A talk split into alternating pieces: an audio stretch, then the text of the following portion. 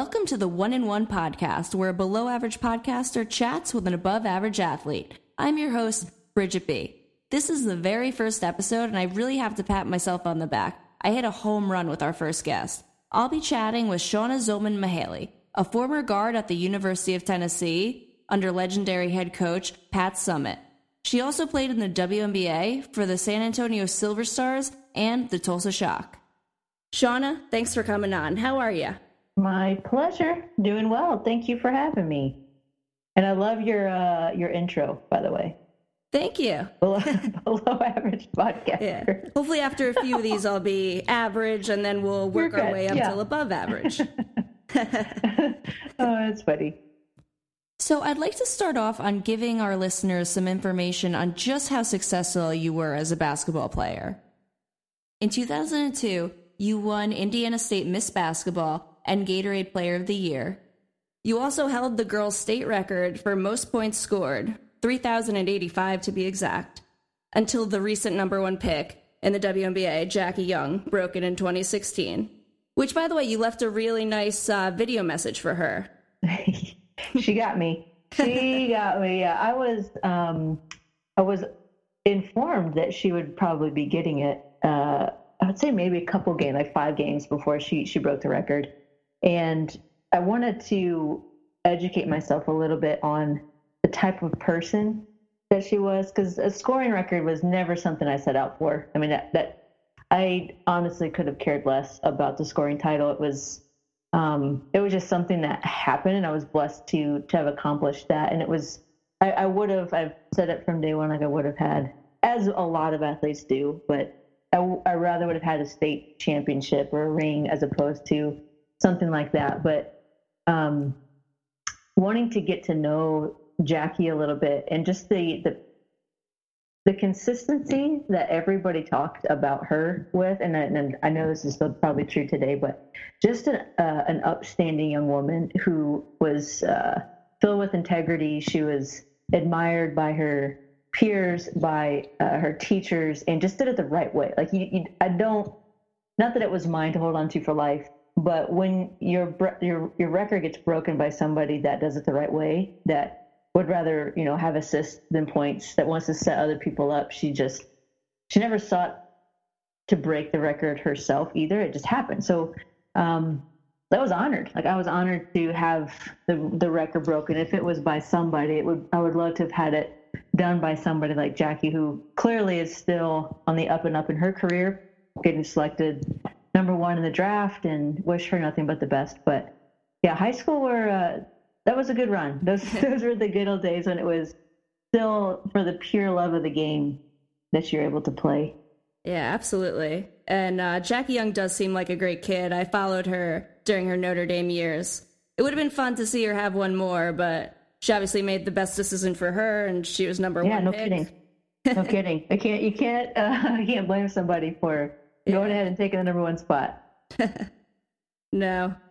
So anyway, um, when you got to college, you were then a member of three Final Four teams. You won two SEC tournament championships and two SEC regular championships as a, as a Lady Vol. You were then drafted number 16 overall in 2006 by the San Antonio Silver Stars, which I believe now are the Los Angeles Aces, right? The Las Vegas. Las Vegas, yes. I'm yeah, sorry. neither one of those teams actually I played for exist. yeah, yeah. My next note is that you got traded to the Tulsa Shock in 2010. Yep, yep. That's the Dallas Wings, right? That's the Dallas Wings now, yeah. and then you retired from basketball in 2012.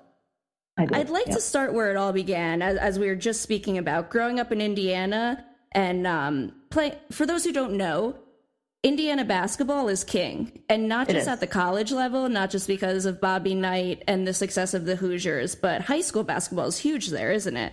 Oh, it's it's. I always equate it to like football in Texas, you know, or Florida, or like it's just kind of the uh, the way of living. Like what you do as you grow up, you play basketball, and that's that's just kind of. It may be because there's not a lot else to do, you know, like it's pretty much just. I always say there's three things to do growing up in Indiana. There's farming, there's race cars, and there's basketball. So it's it's pretty much like that's just what you're going to choose as a kid. Um, but it is like they're uh, for us in high school, I had a, a rare experience as a female playing ball, um, but it would be the same as for any guy's program where we had a sold out game. It was standing room only halfway through the JV game. Um, wow. And we're talking like 3,500 plus in attendance, uh, especially at, a small town where I grew up. And so it was a, a really um, just such a blessing, I guess, of a of a high school career and the experience that I experienced, and and even even Coach Summitt when she came and she was uh, went on recruiting visits and she saw what my high school experience was like, and she said she's never seen anything like that. Um, so just a kind of a rarity to have Indiana basketball. Um, it really is king because there really is nothing else to do, but it's it's just kind of bred. It's just bred through you um, as as a kid growing up. Have you seen the show Friday Night Lights? Um, I haven't seen it, um, but I know what you're talking about. Yeah, so it's about high school football in Texas. And yes, I always yes, thought yes. if I switch careers and become a TV writer, I'd take that premise, like a teen drama, but instead of football in Texas, I'd do basketball in Indiana. I think it'd be oh, a, yeah. it'd be a straight yeah, to Netflix show.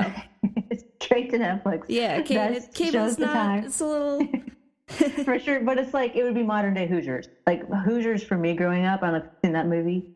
But Hoosiers Absolutely. for me growing up was like the quintessential thriller of a movie that I watched literally before every single basketball game, and like that was what pumped me up. That's what gave me motivation, and that was that was really kind of like you you play basketball against the barn on the hay mow. Like that's just what you do. Like that's literally what it was like. Before every basketball game, didn't you get bored every watching it? Single, no, I would fast forward it to the most motivational part, and I literally would watch it as my pregame. that is, it was between that and Rudy. Yeah. Okay. Yeah, Rudy's pretty good too, and that's another Indiana story, Notre Dame. Uh, yep. But the theme, now the theme song from Hoosiers is going to be in my head for the rest of this recording. you should just play in the background. so, your head coach in high school was your father, Kem Zolman. Can you talk what? about that experience? Yeah, that was it was quite an adjustment. Um, my dad and I have always had a wonderful relationship, and uh, he was always a boys coach growing up. Like we literally moved different places just so he could try to pursue a head coaching position um, for guys. And the girls' job opened up when I was going to be a freshman, and he actually turned it down.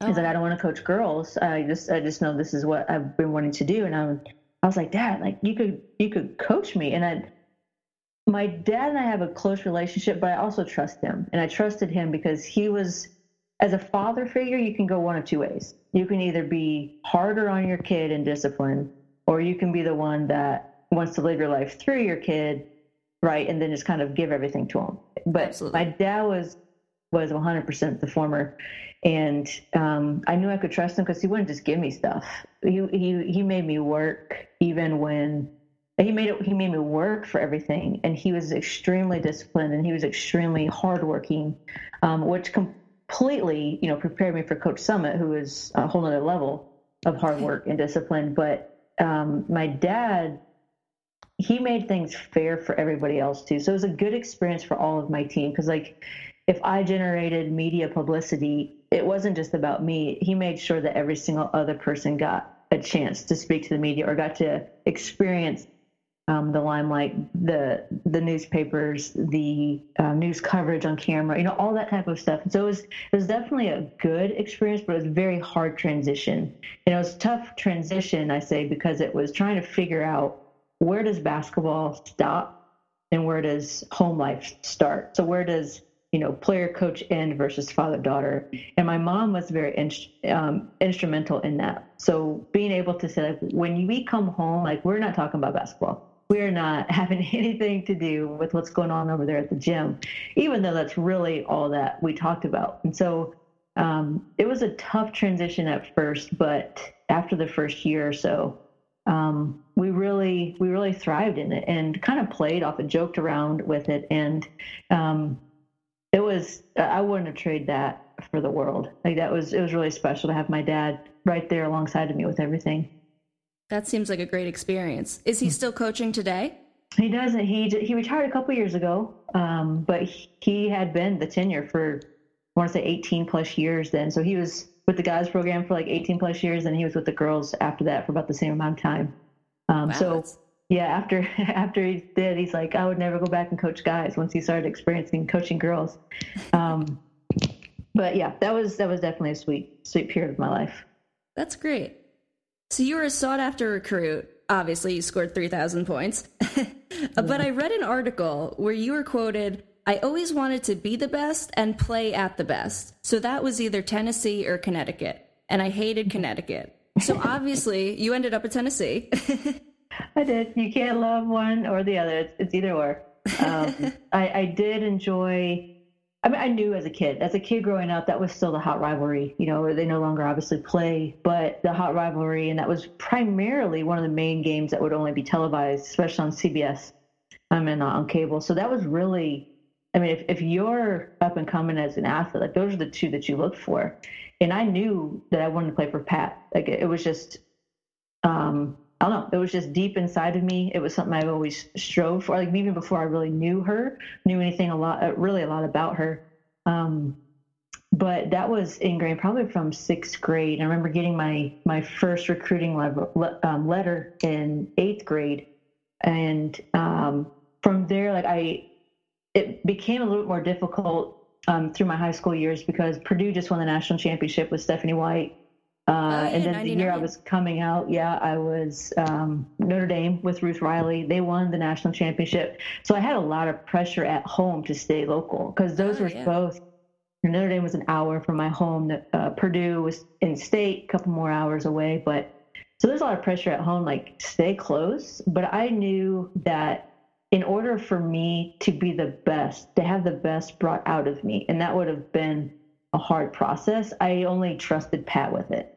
And I don't know why. I don't know as a kid, like why that even crossed my mind. I was extremely obnoxiously driven as a kid. I was one of those. It's like I knew from the womb what I wanted.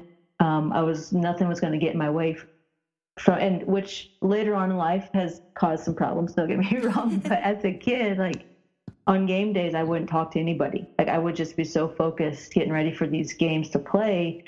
And later to find out that's exactly how coach, like our our personality profiles were literally a match. And it made sense. Like it made sense why I wanted to go play for somebody who I got. Like I understood her. She understood me, which made it twice as difficult when we were there together. But I understood her process and her um, what she demanded. I was willing to give that. And so I just I knew I wanted to go. So the same personalities, huh? They say that the people with the same personalities usually butt heads we butted head for four years plus. yeah. yeah. That's so true. Yeah.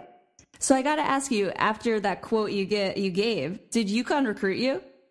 Yep. The um the first day that you're allowed to be recruited, um, by recruited I mean get specific letters. Like they can send you letters and and uh, media guides along the way. Um, but the first time that they're able to communicate with you and see different things, I was excited. And I got home one day after school and I was expecting to look in the mailbox to find all these letters. And I opened the mailbox coming over from school, like there's nothing inside. And I'm like, wait a minute.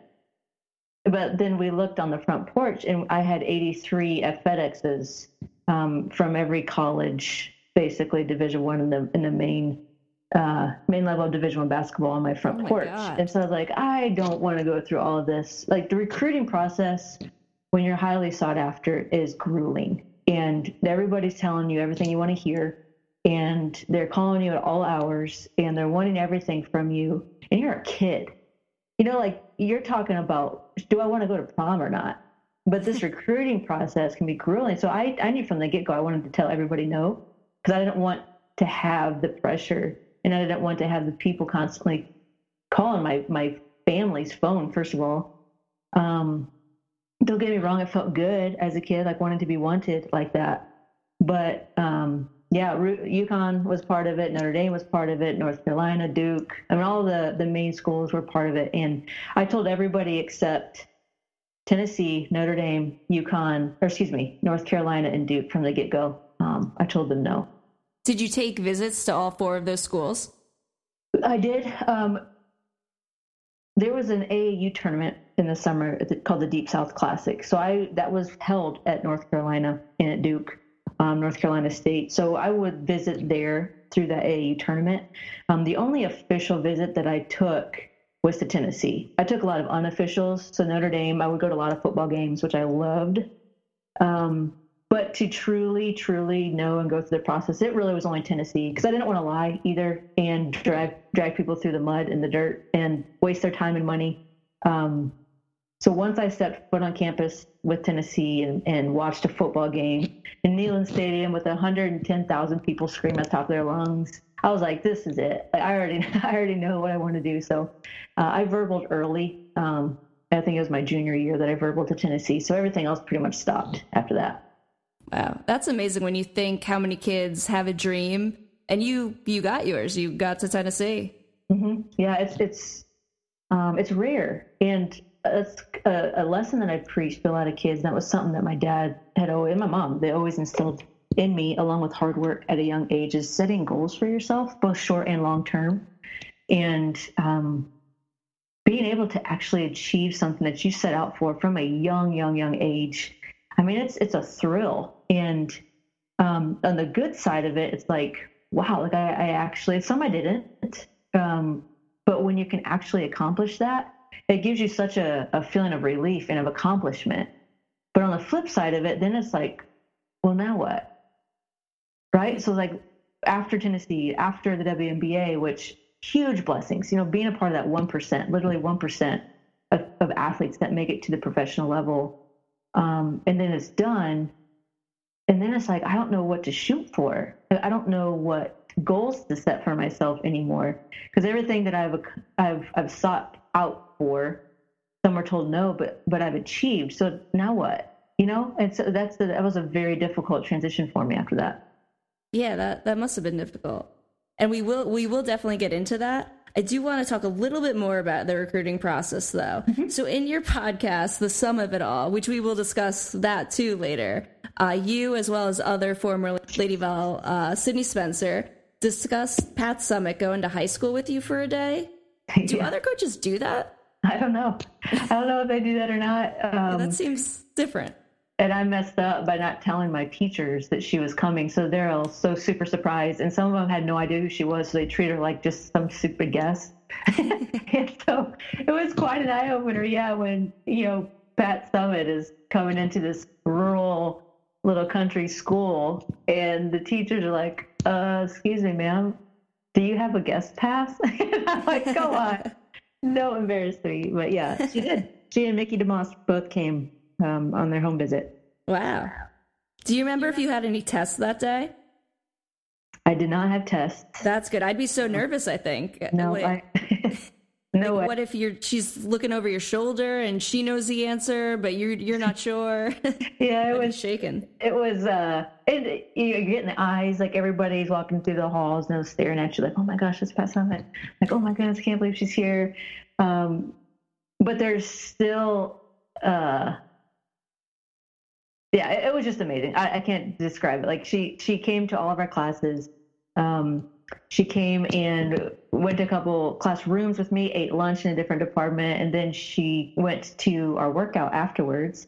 She watched us work out, and then she came to my house for dinner. She and Mickey both did. They did a little presentation for us, um, and then they they ate dinner with my family, and they flew out that night. Um, but I, I mentioned the story in that episode two of my podcast, but that was the most critical time for my mom. Um, because like we're country bumpkins. Like we I'm from the like legit country and my parents both grew up on farms and they are just like they work. Like they are workers. And so here's this lady coming in. She's the who's who of anybody in sport. And my mom's making this amazing country dinner. That's my favorite. And uh, then Pat and Mickey get in a fight with my mom after literally like they're arguing back and forth about who's going to be doing the dishes. And the humility that she exuded in that like argument to my mom, I think that's when my mom was sold. And like this is someone that's going to be taking care of her baby for four years. And if she's going to relinquish control, you know, and and willingly allow somebody else to come into her life and become a second mom, so to speak, that spoke volumes to my mom. Just that they would have the humility like here's again, Coach Summitt's coming into your home to wash your own dishes, like and by hand. We didn't have a dishwasher, so it was like uh-huh. Um, it just exuded a lot of humility, and it meant a lot to her. Yeah, not that I was recruited for anything, but something like that would definitely mean a lot to my mom too. And yeah. we were raised where whoever cooked, the other person does the dishes. Yep, yeah, that's how, my husband and I roll. Yes, yeah. that's awesome. So you get to Knoxville in the summer of 2003 for your freshman year. How difficult is that adjustment period? Because you go from being a dominant player in high school and now you're on a team full of All Americans. Oh yeah, it was that was the hardest transition for me. Was high school to college. Um, I, I, went in actually a, a, semester early in the summertime to get my feet wet, um, to get some workouts under my belt, and um, to give you like a little glimpse into how difficult, or maybe the transformation that happened just within a couple of months in the summer. My parents dropped me off. Uh, we'll say it's June. They come back home they come back down to visit like in August before school actually starts. And I woke up to my dad and he didn't even recognize me. So it was not just like the like the way that my body was forming, the um the work like in that I didn't have time to eat. Like time management as a college athlete is probably one of the first and most difficult lessons to learn because you have to juggle essentially two full-time jobs because you have the workouts you have the rehab you have the training you have the training tables you have the school you have to find time to eat and then shower and then try to sleep and when you're coming in at the very beginning, and this isn't even real school, this is just summer school, I literally forgot to eat probably for about a week straight on and off because I didn't have time. I didn't know when I was going to like have time to literally walk across campus to go back to my dorm, to grab a sandwich, to walk back to school. Like, so there was a lot of transformation happening. And my dad was looking around, I was like, Dad, I'm right here. And he's like, Oh my gosh, I didn't recognize you. So the transition initially was extremely difficult, just time management wise. Um, but then once everybody got there and you really start hard into the, the actual conditioning, the workouts, the speed of the game for me was what really changed. The speed of everything was difficult to, to transition to. And as a freshman, Pat was a ma- she was absolute master at breaking you down to completely nothing to build you back up in her system. So it's everything that she once knew, taught, was learned I mean, aside from my shot form, um, I mean, everything literally was broken down to be built back up. So that freshman year, for most players, there's a couple exceptions, but for most players, that's just a very difficult year because you're drinking from the fire hydrant and the the information trying to learn the plays, trying to learn the system, trying to understand why are you constantly yelling at me? Why are these demands so high? Why are you such a perfectionist? All while still trying to play the game that you love freely, like it's almost impossible. So that's a very difficult um, year, not to mention the fact that you still have to go to class and get, you know, a GPA of over 2.5, or you have to go to even more study hall classes and you're screwed because you have no time. So it's, it's, there's just a lot there. And um, luckily I made it through clearly, but um, learned a lot. Definitely learned a lot that first year, and that that truly was a, a far greater transition than um, even college to pro by far. Yeah, I could see that. But yeah, your freshman year, you you obviously made it through, and you made it to the Final Four that year. We did. Yep, Final Four the first three consecutive years I was there, which is um, huge honor. I mean, you're entitled when you're there. You don't truly understand what that means because that's just expected like you celebrate, but you don't celebrate because it's like, okay, great, we're going to the final four. Now what? Because your expectation is championship. Um, but still, I remember my freshman year, we were in the Georgia Dome, and you're playing, you know, you're playing in front of 30,000 people plus. Um, and I'm just this kid wearing high socks from Indiana who would going in to do a layup probably ricocheted so hard off the backboard my first game I went to half court. Um, but uh, it was just yeah, it was a great experience. It was a wonderful experience and honor to have the experience of going to three Final Fours, two national championship games, um, because that's that's a rarity. Unless you're playing, you know, at UConn's or you're playing at uh, Tennessee, you know, under Coach Summitt. That's that's for sure. Although it's changing a little bit now. Mm-hmm. Tennessee hasn't been there for a while. UConn's been knocked out of the semifinal the past yeah. three years. Yeah, you must a... you must really like that. Yeah, I'm not sad when that happens. I, I, definitely won't say that I am upset when that actually happens. Um, but it is good to see other teams kind of getting there too. Yeah. So um, 2003, as you said, was in Atlanta. 2004 was in New Orleans. 2005 was in Indianapolis. What's that atmosphere like at the Final Four?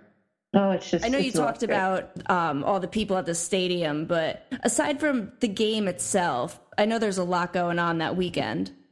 Oh yeah, it's a madhouse. I mean, it's it's it's a circus. I mean, you're trying to stay focused when you're getting pulled every which way from people, from family members wanting tickets, from um, you know the media wanting to get different clips for ESPN and uh, interviews. Aside from that, but then you have practice, and everything is just um, it's just at a magnified level, and as it should be, and, and grateful for that because the women's game hasn't always had that experience, and so being able to uh, experience that not only on television but but in person, um, that was it was such a great experience and was so much fun, and and I remember very vivid, very clear details of all of them because the New Orleans that was the year we overachieved, if it's possible for Tennessee, right? We weren't expected to to even make it to the final four um, because of our people. But our team was so close. We played so well together. And it was by far my favorite team I ever played on because every single role player, every single player knew their role. We had great leadership. Um, we knew what we were supposed to do. And every game that we won in the tournament was like down to the wire, last second, something happened. So it's kind of like one of those crazy seasons where you knew it was just your destiny to keep going. Um, and ended up losing in in the the finals. But then the following year in Indianapolis, that was super special because that was home. And being able to play in Indiana um, with so many friends and family, able to experience, and that was at the old RCA Dome before they tore it down. Okay. So we had, you know, hundreds and th- not hundreds of thousands, but thousands of fans that were there as well to experience. Peyton Manning was our speaker at the Final Four banquet. Um, I got to play in front of my my my family, my aunt and uncle in particular. I remember um, just seeing so many family members come down that were supportive of me, and like that was that was truly special. Uh, and there's another friend and teammate of mine who was from Indianapolis, so we really we both got to really cherish that year together, that Final Four. But um, all of them are super memorable. Like I, I don't forget those.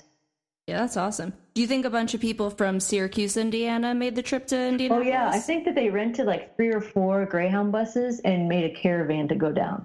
Like it, wow. it was crazy. Michigan yeah, State really ruined it for you. Uh, they sure did, man. And that was that was not supposed to happen. We were up 16 that game. I still remember that too. There's no way we should have lost, but um, yeah, it was again great experience. I can't I can't get upset about any of it. yeah, and uh, in 2005, that year in Indianapolis, I I think Tennessee had a lot of injuries that year as well. I don't remember that part. I think that was the year that Candace Parker technically was a freshman, but she redshirted. She was. Yep, she was redshirt. Oh, that's right. Yeah, because I had to play the point. You're right. Yeah, we had a lot of our we had we had a lot of issues with our point guard position, which was frustrating for me because I had to be it. And then um, we had a lot of knee issues. I think that's the year my, my bud Sid went down with a knee injury. Um, so yeah, yeah. but every year, every year you kind of have injuries. So it's not, that's not necessarily ordinary. Yeah, even in uh, 2006, your senior year, I think you guys had some injuries too, and you had to take over the point again. Yeah. Um, back to Spencer's injury. So she, like you said, she tore ACL. I believe that was mid-season, right? Yes, it was. So you're you were number five, but you changed your number to one, which is the number she was. Yep. Did she know you were doing that, or was that a surprise? No, I surprised her with it. I um, you have to kind of go through the loops and the hoops because it's media relations. So I remember sitting down in media relations individual and told her what I was going to be doing. And I made sure I told them I didn't ask them. I didn't want to give them an option. And I, and I even sat Coach Summitt down. I was like, Coach, this is what I'm going to be doing. I just wanted to let you know. I'm not really asking. I'm just letting you know because it was an it was important for me because that was my best butt and um, to see her hurting and to see her so frustrated that she couldn't finish the season. I wanted to do my part, and how I communicated it to them was just like I want her to know that she's out here with us, even if she physically can't be. And so I remember the first game that she set out, we had this elaborate introduction at Tennessee. And so we had this this massive light machine and it has a whole bunch of steam that's going in. There's loud music playing and the fans are all up and it's crazy awesome. So when you're getting introduced as a starting five, you each have your own individual song that you're coming out to with all of these and there's fireworks going off the top of the um, the backboard. And so they start mentioning my name and they normally say, and Shanna Zolman wearing number five, blah, blah, blah, blah. Well, this time they said number five. No, way, it's not number one. So I come out and I lift my shooting shirt and I'm wearing number one. And Sid just like bursts into tears. she, she just, it really meant the world to her. And I was glad. I mean, that's the, that's what I was hoping for. I just wanted her to know that, that she was special and that she was, she's still part of our team, even though that she's, she's injured. And I know a lot of Absolutely. other players have done that since then too, but, um, it was just, it was something I wanted to do in my own heart. Yeah. Wow. I think I'm going to burst into tears. That's such a sweet story. Thank you. you played at Thompson Boling Arena. Um, and I believe when you got there, they already had six national championships. So, what was it like playing an arena with just so much history? Um, you didn't want to mess it up. you, you you felt the added I wouldn't say pressure because you were in full expectation of that coming in, but you felt the weight of it. And when when you were not doing well, when your team was not upholding to the standards that Lady Vol history has set before you, they brought in past players on the regular to make sure that you remembered. Um, she, Coach Summitt, would would make sure that you knew that like this this program is not dependent upon you but you are a part of it. So like almost that perspective change is Like it's it's not dependent on you. Like you you can come or you can go. We're still going to be here. We're still going to build it. But you're here. We chose you to be here, and we want you to be a part of it to make it better and to keep it going. And so it was like that perspective change. That honestly, while we're playing, you never wanted to see these other players come in and give you the four one one and tell you how crappy you were doing, tell them how the good old days used to be and how much more difficult Coach Summitt was on them than she was on you. but, but there's reality to that. And now being out of it and being one of those players, you look back and you're like, man, there's no way Coach Summitt would have allowed that. there's no way, you know, that our team would have been able to do. Like, there's that kind of talk. So it was definitely a weight that you felt and that you wanted. Like, you wanted to be responsible for that and be a part of the legacy that continued on. Did Thompson Boling sell out every game? Not every game, but it's pretty close. I mean, we always led the nation in attendance. I think we averaged 14,000 a game. Um, at that time, it was pre renovation where they put some suites. Um, it held 25,000 people. And now it's down to about 20, 21,000 that it holds, but by far the largest in any um, women's basketball facility so a lot of other places that we went to play, um, just when Tennessee came to town, they would have to play in a larger arena because it, their normal one wouldn't hold us. So we were used to that; they weren't, and it was it was definitely an advantage that we had where you know playing in twenty five thousand capacity arena for a lot of schools, like especially if they're a little bit smaller, not used to that, that can be overwhelming, especially at that time when it was like all nasty orange Tennessee seats the band is obnoxiously playing Rocky Top after every dead ball. Like there's just a lot of things that we had to our advantage. That was very like strategized, but it was it was fun too. It was fun to know and see. Uh, I mean, so many so many teams would come in and like even when you're out on the floor, if there's dead ball, they would constantly say, "Does your band have to play Rocky Top one more time? Like, are you serious?" so it was definitely an advantage to play there. Speaking of Rocky Top, I still remember. I think it was Tennessee versus Florida for the men's game. Pat Summitt came out and uh, sang and danced to Rocky mm-hmm. Top at halftime. yeah, yeah. She and Bruce Pearl had a good relationship while he was there, um, and they made it fun. I think, and he did the same. You know, full body paint for some of our games, and just to get the crowd into it and engaged. So uh, she sang it. It sounded awful, but it was a beautiful thing to to witness for sure. Where was your favorite place to play over the four years? And I'm going to take Thompson Boling, and also I'm going to take Indianapolis out of it too. Yeah, did you I, have another place? I loved playing Vanderbilt. um, Vanderbilt in Nashville, Tennessee had a really unique arena that was I hate very. that court. It, it it's weird, and I don't like the seating of like how they put the benches at the end. But as Yeah, a that's so shooter, um, as a scorer, it was beautiful because the the thing that people don't understand sometimes when you play in larger arenas, the depth perception behind the backboard is difficult to shoot in. So when you see, and even in men's games, especially for the Final Four for national championships, they have these massive football arenas that they just put the basketball floor in the middle of. Like that's a horrible place to shoot in because the depth perception is so hard. Like there's no backdrop. Yeah, I've heard that So- too. So when you're playing at Vanderbilt, it's a squared, like a rectangled arena, and the backing behind the backboard is just kind of like you're in a small gym in high school. And so the um, I I always had a good game there. They, I, I don't know if it was the team as well. It was a rival game, but I just I really enjoyed playing on that court. Were you ever scared if you were going for a loose ball that you were going to just fall off the court? it's No, raised? it's a little bit wider than probably what you think on the on TV, but they gave you some some room for sure. But it's yeah, it is a different one. It's a definitely a different uh, construction of a basketball floor and arena. yeah.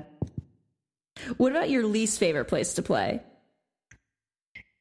Oh, Arkansas, no question. Uh, there's so many stories behind this, but uh, freshman year, I got this power rub by our team masseuse before the game, but I never got power rub. Like we were totally spoiled. We had a team masseuse that traveled with us wherever we went, and um, she would give players these quote unquote power rubs that were literally like 15 minute little massage to get your muscles warmed up and going. And I never did it until Arkansas, and I had the most epically awful game I lost my starting position.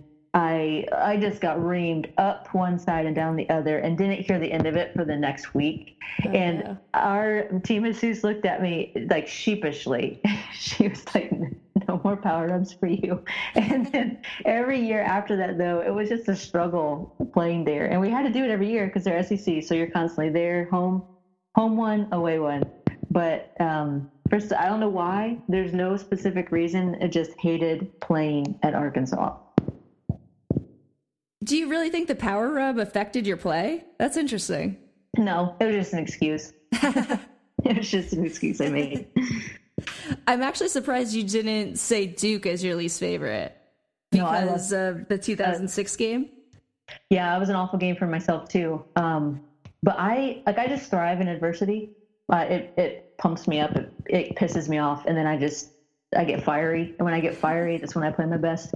I used to have people um, literally try to piss me off before the game, so that I would just automatically enter the game mad, and then would play a lot better. But places like Duke, places like UConn, when the the fans are just awful and they're loud, they're obnoxious, they're rude. Um, I love that. Like I love, I love the, um, yeah, the adversity when everybody else is against you, and it's you, it's literally you feel like it's just you against the world. I just I thrive in that situation. So, um, it may not appear that way always in my play because clearly that game was horrible, but um, I almost I almost enjoy that just as much as a home court advantage. So, so you'd say you like when you shoot the ball uh, at an away game and it goes in, you like the silence rather Oh, than yeah. uh, shooting it at Thompson Boling and everyone cheering. Yeah, I love it. I just absolutely love it.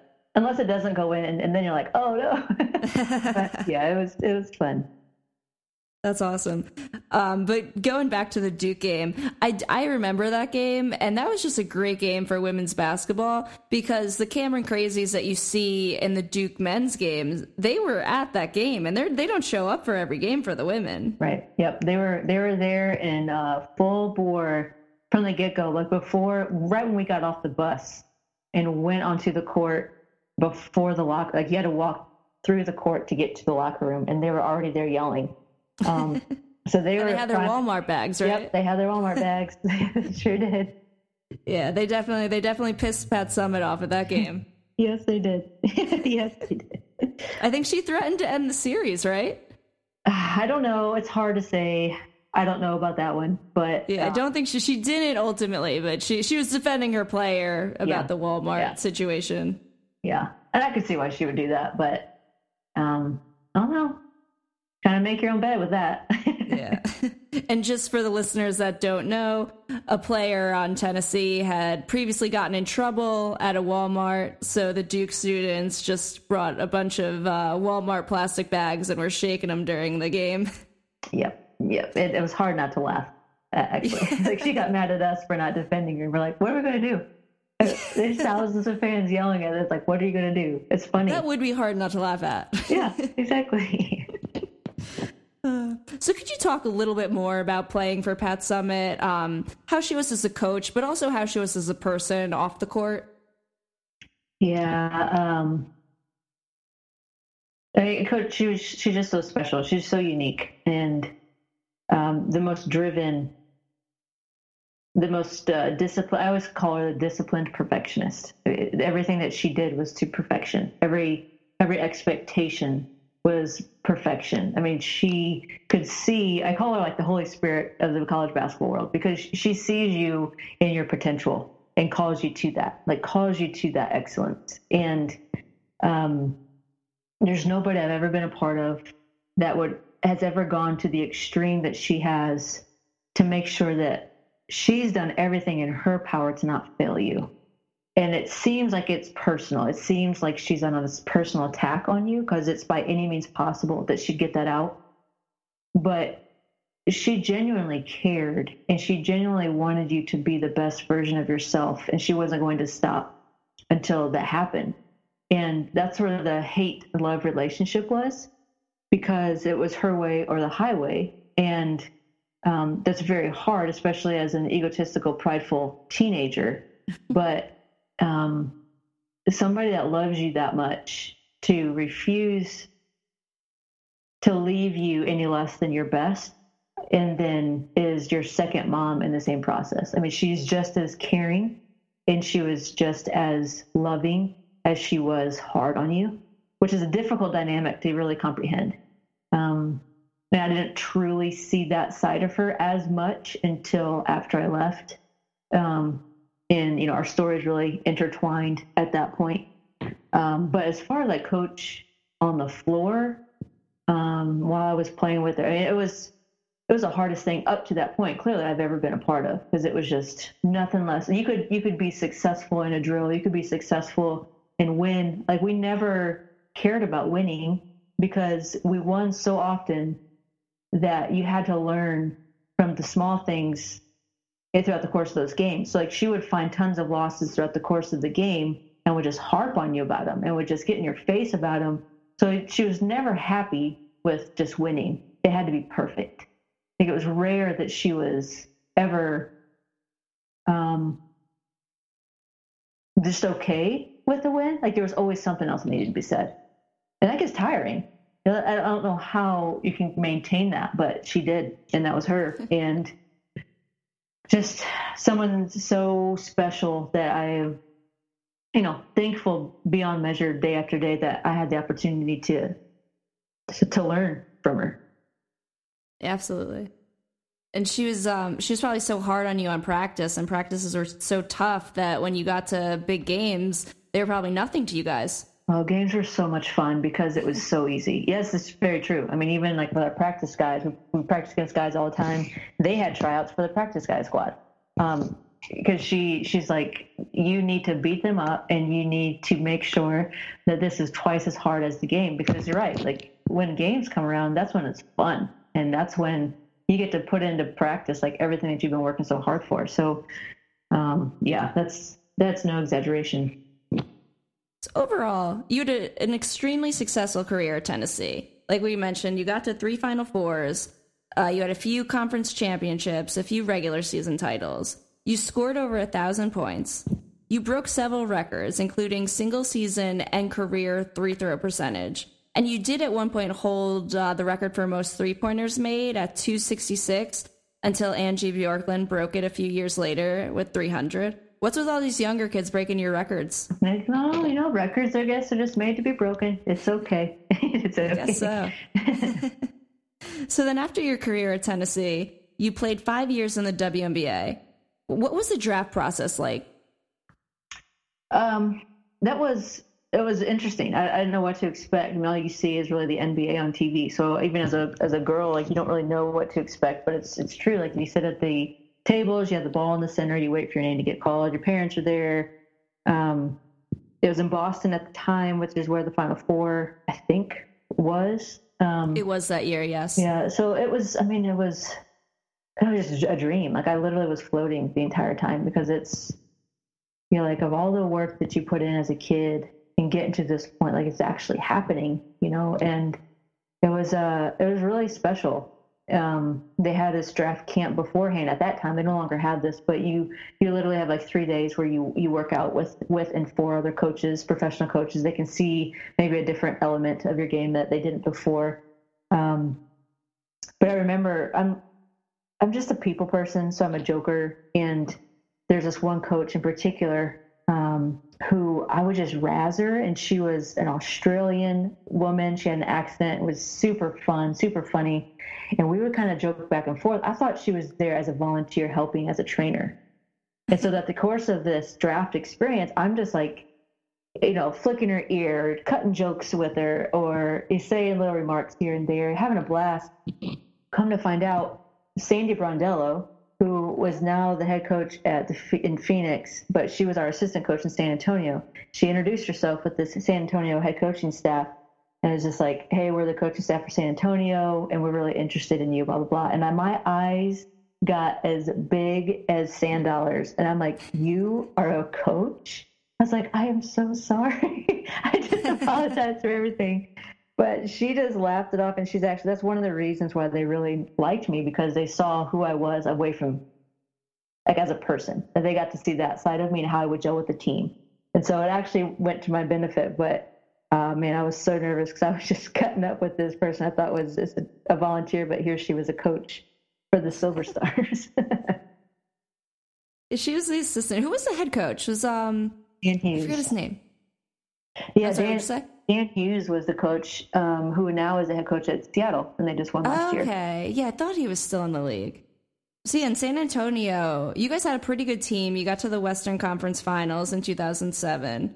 Cappie Pondexter traveled, but can, can you talk about what the difference between college to professional? And I know you said that jump was not as hard as high school to college.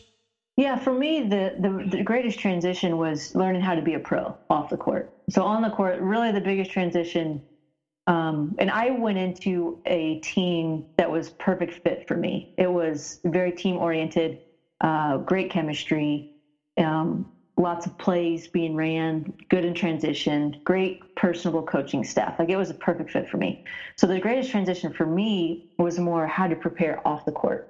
So it was more of um, how to take care of yourself, how to take care of your body, how to prepare, how to um, maintain being fresh when you've already played a long college season and you're getting into another season back to back and still be able to have enough juice left in your legs to make them work. Um, uh, simple things like uh, you're flying three times a week, red eye flights to play the next day. Like how do you keep you, you know lactic acid out of your body? Like there's little things that they don't teach you because all that you're they're interested in in the pros is what you give them on the court. They don't care about life off the court. They don't care what you do. All they care is are you prepared and are you going to be professional on the floor. So um, that was a huge change when I had like a really long leash that was given to me versus this short, tiny little tightrope with Coach Summitt, who was, you know, everywhere at all times, in charge and had eyes in every single crack and crevice in the city of Knoxville. So yeah, it's like Big Brother. Yeah, so it's it's just a completely different dynamic, and that was um, I loved it. I, I loved the freedom. I, I, felt free to to play. I felt free to be my own. I felt free to grow in different capacities that I didn't feel like I was able to in college. So you played uh, you played for in San Antonio for three years, right? And then you were traded to Tulsa. I was there for four, and then four, Tulsa okay. for two. Yeah, but a lot of those were injury ridden towards the end. Yeah, I was about to say you were hampered by a shoulder injuries and several knee injuries, right? Or at least several surgeries. Yeah, I had a shoulder surgery and then three knee surgeries consecutively. Ugh. Sounds awful. You yeah. played a bit overseas, right? I did. Uh, I played a couple years in Turkey and in Slovakia. Um, I and I didn't enjoy that as much, but there was primarily used um, to get my rhythm back from all the surgeries. Okay. Yeah, that's that's tough for pro basketball for pro women's basketball players. A lot of the money's overseas, mm-hmm. but you're so far away from everyone. Yeah, I, I didn't really like um, the all.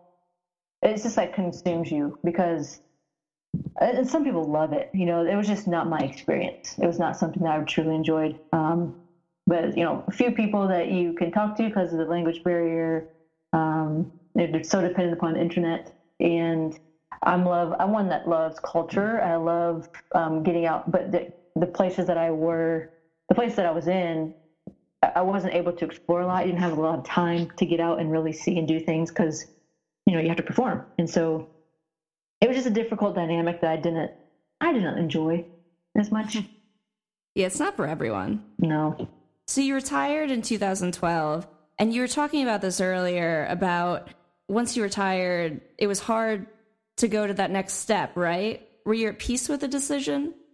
Yeah, I was 100% at peace with the decision. Um, it was hard, but I I was I knew that it was time because I was praying specifically. Like I had this huge passion for ministry. I had this huge heart for for um, just. I, went through a very rough, uh, difficult situation in my pr- first marriage through divorce, and that um, essentially catapulted me into a place of forgiveness, in a place of I wanted to share um, in my heart what I had learned and who I am believing God to be for me, um, a relationship with Jesus for me. And that completely reprioritized and gave me a, a, such a larger passion than I ever had playing basketball. And that was my prayer. Like I, I prayed because something that has consumed me in my entire life in basketball, that was something that was my identity. And that was something that I had put my entire life and my being into. And now all of a sudden like i have to think about transitioning out. Like what does that look like? And so i was i was praying. I just said like god like you've given me a passion for basketball and this is about to be done. Like when i know that it's time would you give me a passion far greater for something than i ever had for basketball? And that was the ministry. And that was that was just kind of the next natural progression for me personally my own life what that looked like and so i um, i knew once i tasted it and once I stepped my foot into a sports ministry here in um, Seattle, where I'm currently living, it's just kind of something that it was my new passion. It was my new um, goal. Like it, it was, it was something that I wanted to shoot for, and it was what was difficult. Like it was, it's not easy to do that in a place like Seattle, and so it was my new challenge that was set before me, and that's what I wanted, and that's what I pursued after um, and that doesn't mean it was easy. I mean, it was one of the hardest things I've ever done. But when I knew that my desire to rehab was was gone, when my desire, my competitive drive was gone, um, you can't play at a professional level and not have that. Um, you you have to be, and especially somebody, the player like I was, I had to be fiercely competitive with a massive heart when I played. And if I didn't have that, like I didn't have the core of who I was. So I knew that it was time, and um, I did it. I cut the cord and started on my next journey. Can you talk a little bit more about sports ministry? Yeah, I, I joined staff at the Fellowship of Christian Athletes, and essentially what I did I was on uh, college campuses here in Seattle at the University of Washington, Seattle Pacific Universities, and essentially walked beside student athlete that I had experienced the exact same thing. So doing a lot of mentorship, um, helping be a voice um, for them, but more importantly, ears to listen to them, walking through hard times with them. Um, and most importantly, just sharing the love of Jesus with them because it's you can strive and strive and strive and strive for a game that that will always be there, but it's not going like I always hold up a basketball and I say, as much as you love this ball and as much as you love this game and as much as blood, sweat, and tears that you put into it, it has zero emotions. It's not going to give you back anything. And so when you're striving after something that's a lost cause, that X amount of years from now, nobody's going to remember that you even played. And when that's what you give everything towards, like that's going to be so fleeting and that's going to be devastating and it's not going to fill you. Um, but there's someone that's greater that will fill you. And that's the relationship I have with Jesus, and that's for anybody. And so that's kind of what I wanted to just walk alongside of people when they're distraught and help when they're hurting and be a voice um, to speak truth into them when society's telling them one thing, but but it's a lie, and speak truth into them. And that's that's really my heart for people, and that's what I joined into um, right after sport. That seems like such a great career, and like you said, so fulfilling. Mm-hmm. Yeah, it, it was. It definitely was, and um, was thankful to have that that next step and that transition for myself too. I'm sure you're a great person to talk to for the for the students because you've been through it. Yeah, it's awesome. Thank you. It's it's definitely one thing to to speak it and to say it, but it's a whole other thing when you experienced it. So like you you can just like look at it and say, I get it. Like it's, it's okay. Like it, this is going to be hard, and give yourself grace because it's it is hard. But that's okay, right? So um, definitely understand where they're coming from. Yeah. That's great that you found your passion after basketball. Yeah. Around the time that your career ended, um, I, I might be off by a year, but that was also around the same time that Pat Summitt announced her diagnosis of early onset Alzheimer's. She ultimately passed away from it in 2016. Uh, but there was a time after the diagnosis that you actually lived with her for, I don't know if it was a few weeks or a few months, but can you talk about that dynamic? Because you weren't yeah. her uh, player anymore. You were, no. you guys were equals. Yeah, well, I would never say equals. Um, she's definitely always coach to me and my my mentor, my leader, and I was very very blessed. Uh, she graciously opened her home to me while I was going through divorce, while I was um, going through my last knee surgery, and I learned more from her in that three months that I lived with her than I did probably the four years um, that I played for her. And it was just such a, an intimate time in our in our lives. Literally crossed so many paths in so many different ways because um, I mean I was in a very vulnerable place personally, go, walking through this divorce, and she, her, what happened to her in her marriage, my senior year, the same thing that happened to me, um, you know, four or five years out when I was living with her, and so she got it, she understood, and she's the only one in my life that could speak directly to me and understand what I was going through. Um, but not only that, it's like she went to my divorce lawyer with me and, and she mentored me literally every single morning we would talk. Um, but th- I think the most the most um, important takeaway that I got from my time living with Coach Summitt, um, well, two things. One was the way that she lived by integrity, just this the highest morals, the highest integrity. Uh, that was in public and that was behind closed doors. And we had very intimate conversations and she she was very intimate in sharing things with me that um, really changed my perspective especially going um, being in, in, such a deep difficult dark place that i was in and wanted to just rip people apart um, she brought peace and she brought calmness and she brought uh, perspective that i needed at the time the second piece um, from her was I had an opportunity to ask for her forgiveness. I didn't know I needed to. Uh, I didn't realize how hard it was on her and how I hurt her my senior year um, in college. And there's a lot of things that go into that story, but um, long story short is essentially it became apparent to me like I felt God told me literally woke me up out of my sleep, like literally sat forward up in my bed I felt like I heard a small. When I say that, it's like this this small still voice. It's kind of like a a memory, so to speak. Um, but it just woke me out of the blue, and it said that you need to ask forgiveness, and I knew exactly what he meant. Um, so I got. I was at home at the time. I got back on a plane. I left and went back to Knoxville. I knocked on her door right right off the plane, right when I got there.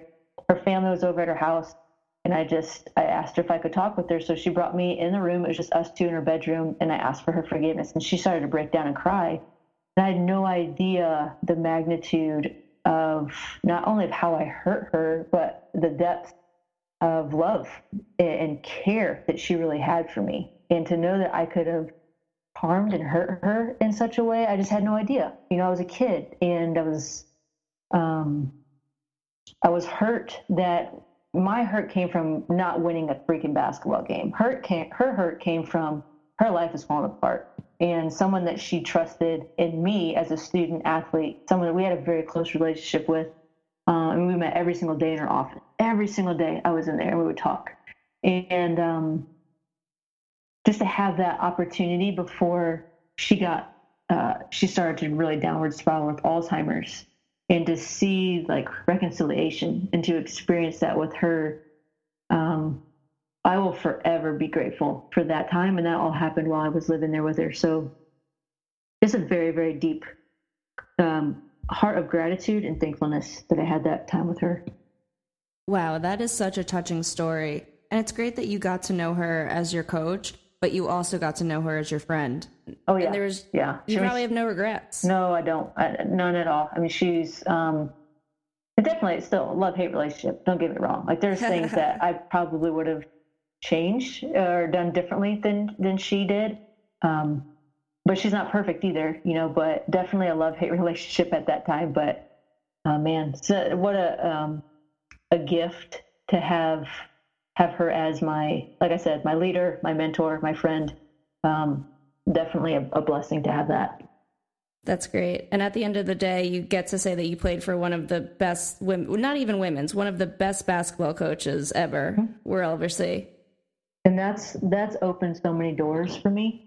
Um, not not from a selfish perspective but it just gives you instant credibility when you drop pat Summitt's name not professional. Like say that you play the WNBA has not even a close um, it doesn't even compare the doors that will be opened if if you say that you played for coach Summit. like just the the instant respect that that you get from people it's like oh like you endured that. Okay so yeah, every, everyone knows who she is. Thankful, yeah. so you're involved in two podcasts of your own. Can you go into some detail on that? I am, yeah, absolutely. Um, the first, since we're talking about coaches, it's called The Sum of It All, this S U M M. And I'm doing that with my friend and teammate, Sidney Spencer. And it kind of just organically came about where both of us are just kind of sharing stories because everybody that finds out that you played for her, their first questions are always like, "What's it like to play for Pat?" I mean, everybody's. Um, even people have zero basketball IQ or sport awareness. So it's we started to think like, how could we get uh, an, a forum, a place where people would just be able to hear different types of stories because you hear the same things over and over again on on the media. Like you hear the same things over again on social media, the same quotes from the same people that are in the limelight. But what people don't know is like she has influenced millions of people and millions of people's stories that have never been told. And stories about coach, intimate stories behind closed doors and other closed doors and more closed doors that have never been out and it's our duty as 161 Lady Vol athletes that played for her and so many other people to continue her legacy and have that move on. And so we just kind of dreamt this dream. I got a hold of Tyler, her son, and cast the vision of it. Um, and he got us in contact with some other people just to make sure that um, we're on the same page and that we're doing this right the in the right way. And we just kind of started it because we wanted people to hear different sides of her um, to learn from her legacy and her leadership definite dozen principles that she's lived by that she taught us. Um, and just give a platform and a voice to people's stories that have been influenced by as we say arguably the greatest leader one of the greatest leaders of all time and especially in her generation. So uh, that's that's what that podcast is about. It's called the sum of it all. Um, again like both of these are on itunes google play spotify um, and then the second one that I'm doing has to do a little bit more of a, a the deep sense of all the feelings. Um, it's called Little Did I Know, and that one is with another friend that I walked through a divorce with, and um, it's essentially a journey through life, like the good and the bad things, and what we wish we would have known before having to gone through the very difficult parts, the very difficult seasons of life. So it's it's a deep podcast. It, it's um, our heart behind it is really to cultivate conversation amongst friends, like a trusted space to help heal, to help um, restore, and to help kind of open people's eyes that you're not alone in the hardships of life. And so,